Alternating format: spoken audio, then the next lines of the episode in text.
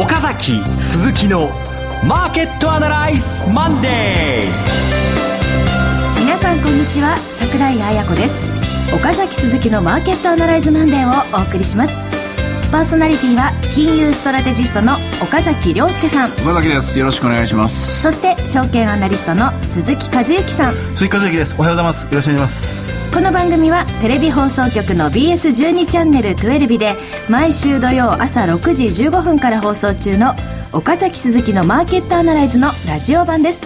週末の海外マーケットそして月曜前場の市況や最新情報はもちろんのことテレビ放送では聞けないラジオならではの話など耳寄り情報満載でお届けします。さあということなんですが、はい。鈴木さんは先週末、はい、豊か商事セミナーということで。あの土曜日の日だったんですが、えー、札幌に行ってまいりました寒い。寒い。快晴なんです。ものすごいお天気良かったんですが、うん、前の日に相当、まあ、雪が降りまして、で一夜明けてカラッと晴れたんですけど、うん、もうそれしか寒かったです。ただ会場はですね札幌支店のセミナーホール満満席。大変な熱気の中で、えー、お話をさせていただきました。なんか聞くところによると鈴木さん迷子になられたという噂を聞いたんですけどね。生まれて初めて札幌という地に足を踏み入れましてあの札幌の駅千歳空港から札幌駅まで順調。で支店の豊か商事札幌支店の前までは行けたんです。前まで。前までは。地下鉄で。店の前まで。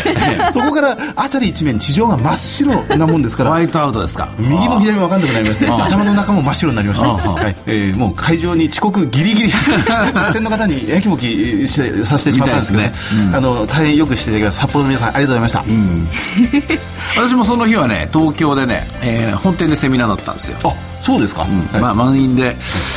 でもねえー、っとねちょっとちょっとこうなんて言いますかね考え方を変えさせられたなと思ったのはね、あのー、女性の方にご婦人の方々に複数の方にね、えーと、セミナー始まる前と後とで両方質問を受けたんですよね。でまあご婦人の方ってはちょっと舐めてるところがありましてですね私ね。大した質問ないだろうと。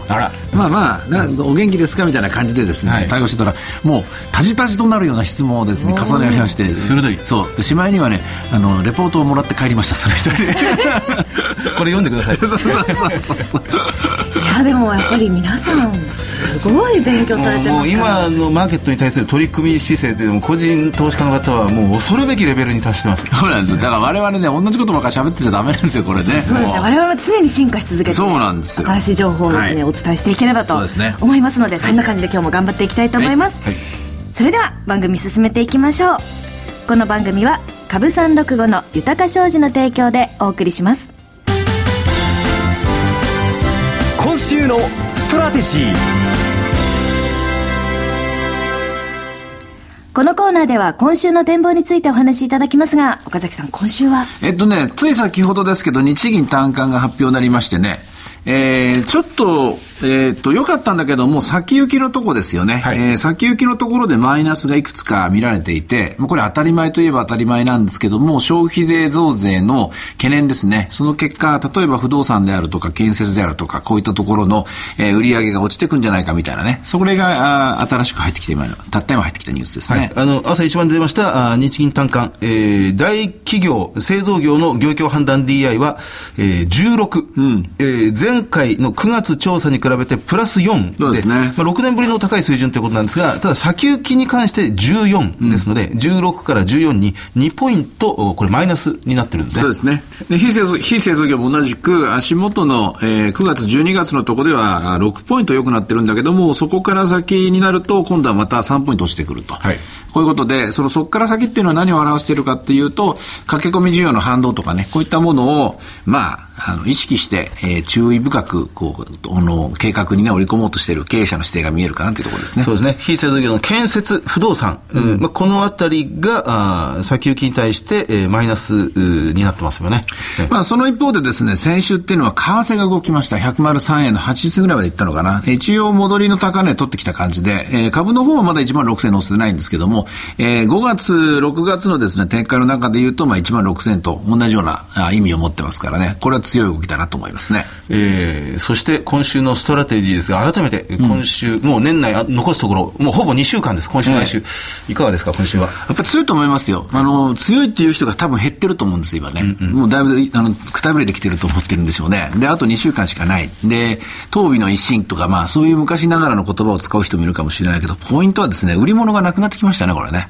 もうないでしょ、売り物。えないというのはいや、要するにリグわなきゃいけないとか、年内の間に売っとこうとかですね、うん、こういうようなものっていう、あの、今年から来年にかけて税制が変わるから、国内税は売りだっていうことが通年になってましたけど現物株はですね。多分もうないですよ、これ、おそらく。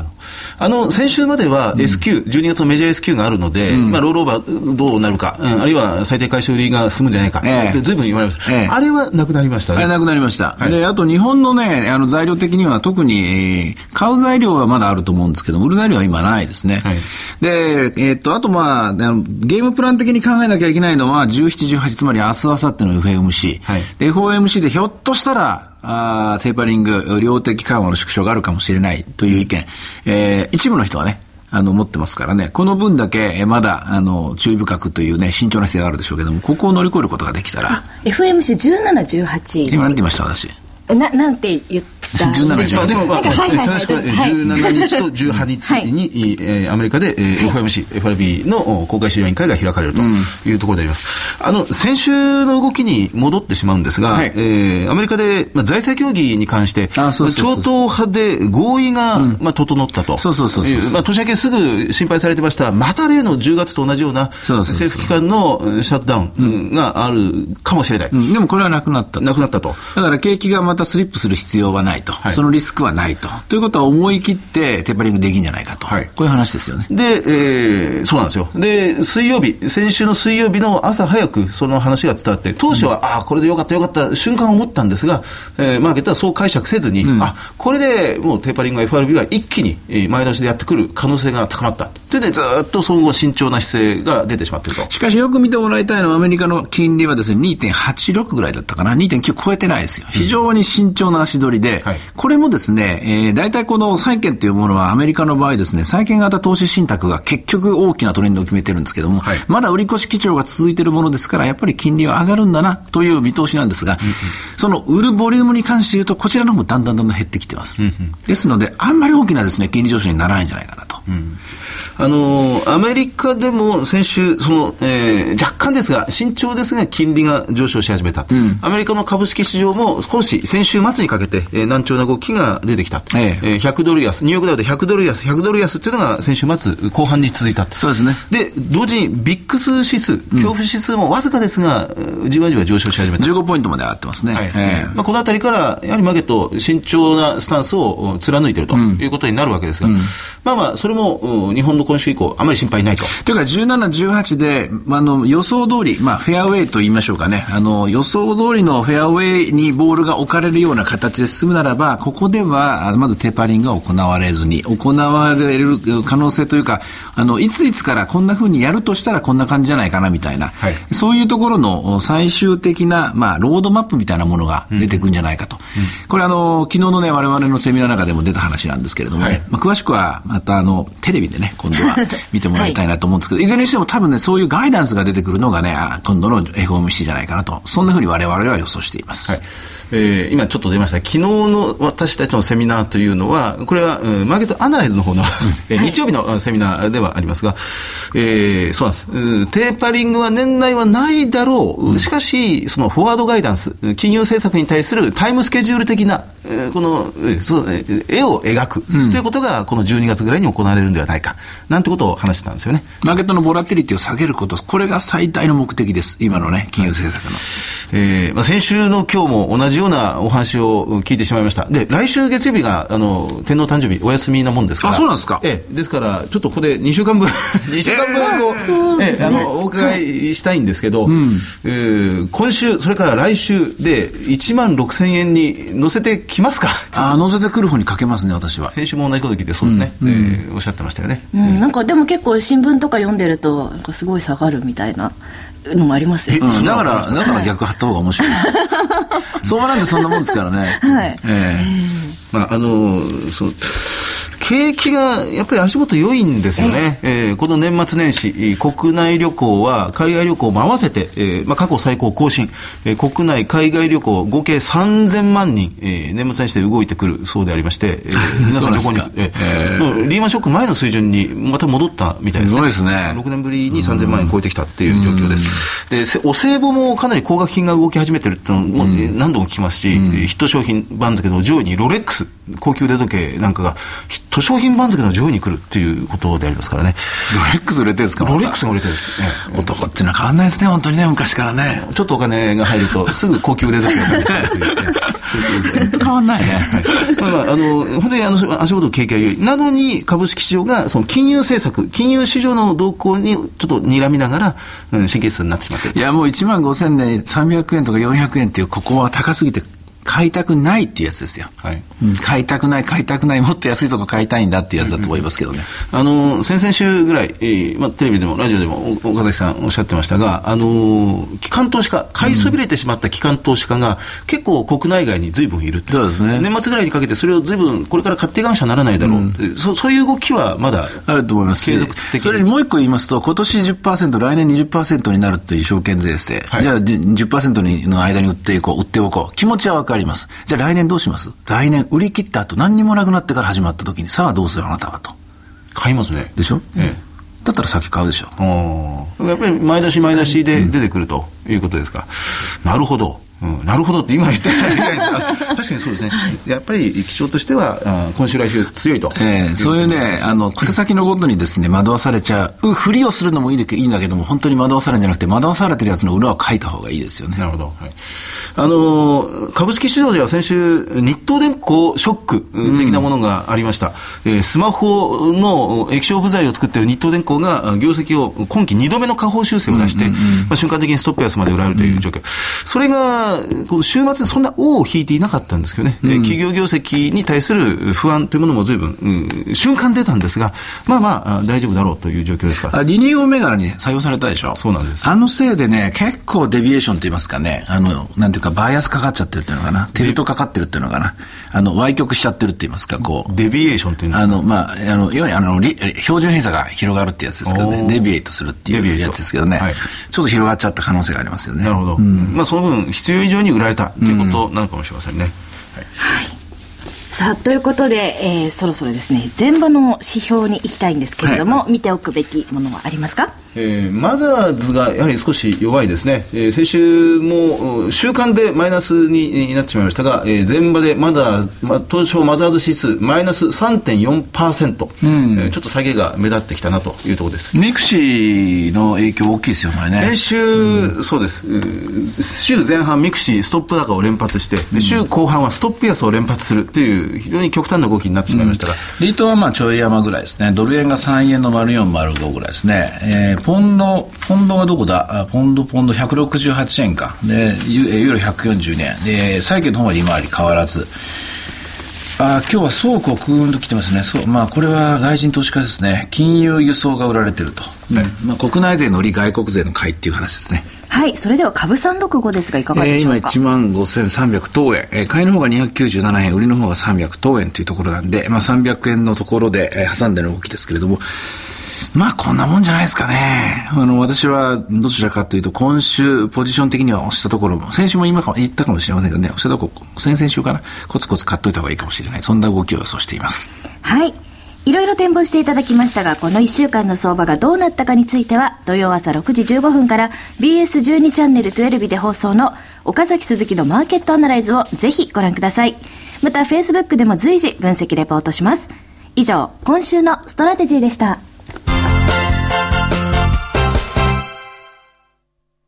それではここで、株三六五の豊か商事からセミナー情報をお伝えします。えー、二つあります。岡崎さんがご登壇される株三六五の豊か商事セミナーです。はい、まず一つ目が豊か商事資産運用セミナー in 名古屋。は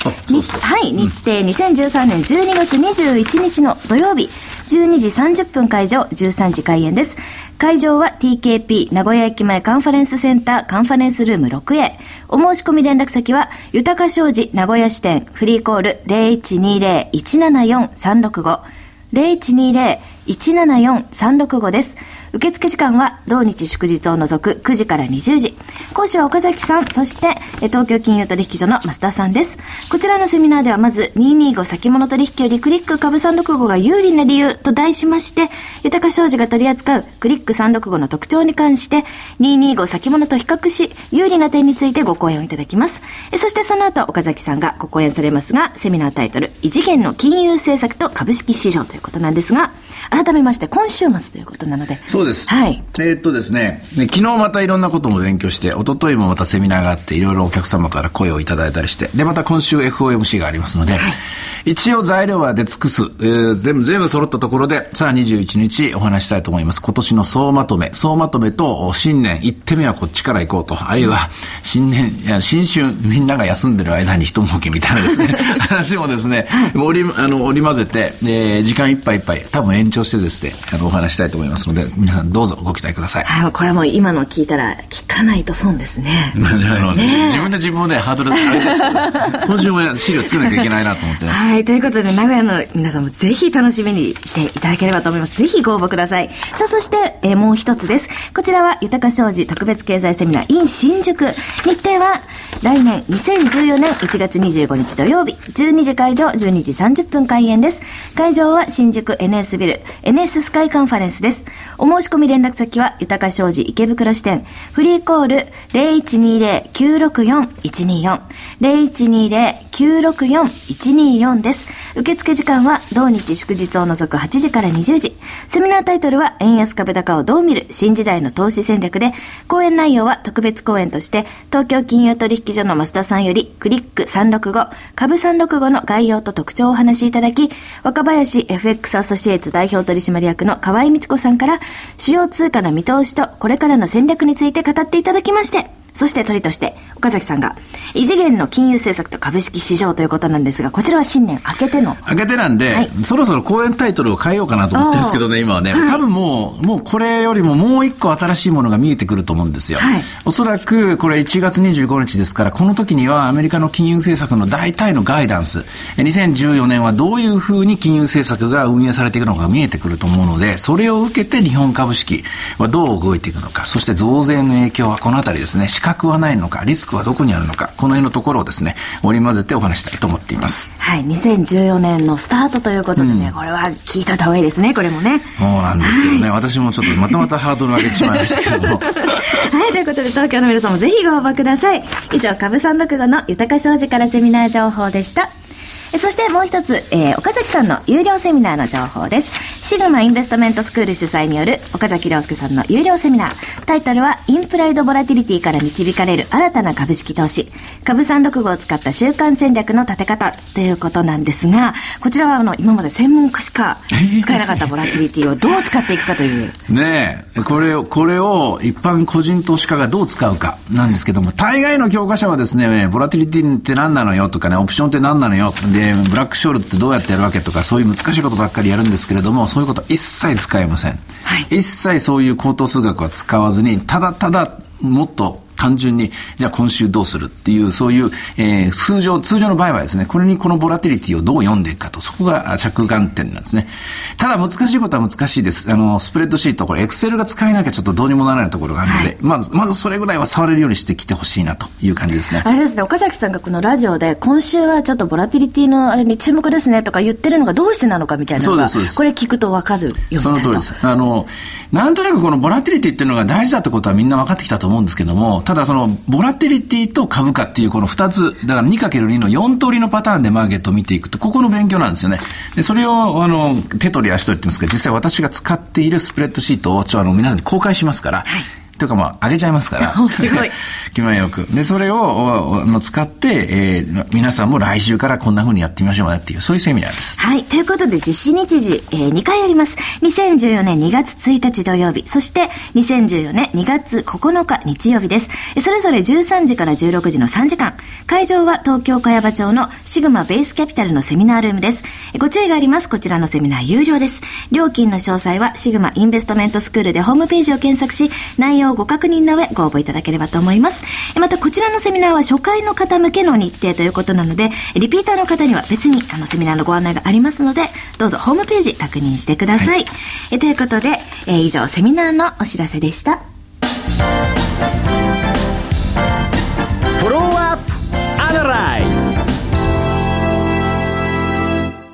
このコーナーでは先週放送の BS12 チャンネル12日、岡崎鈴木のマーケットアナライズについてお二人にレビューしてもらいます。あの東京金融取引所の朝倉さんにおいでいただきまして、えー、クリック365。株365でない、えー、FX 取引のクリック365の新工作について、手数料を無料化するという方向に今、スタートしてます。まあ、その内容を詳しくお話しいただいた。はい、私、スプレッドを勉強しました。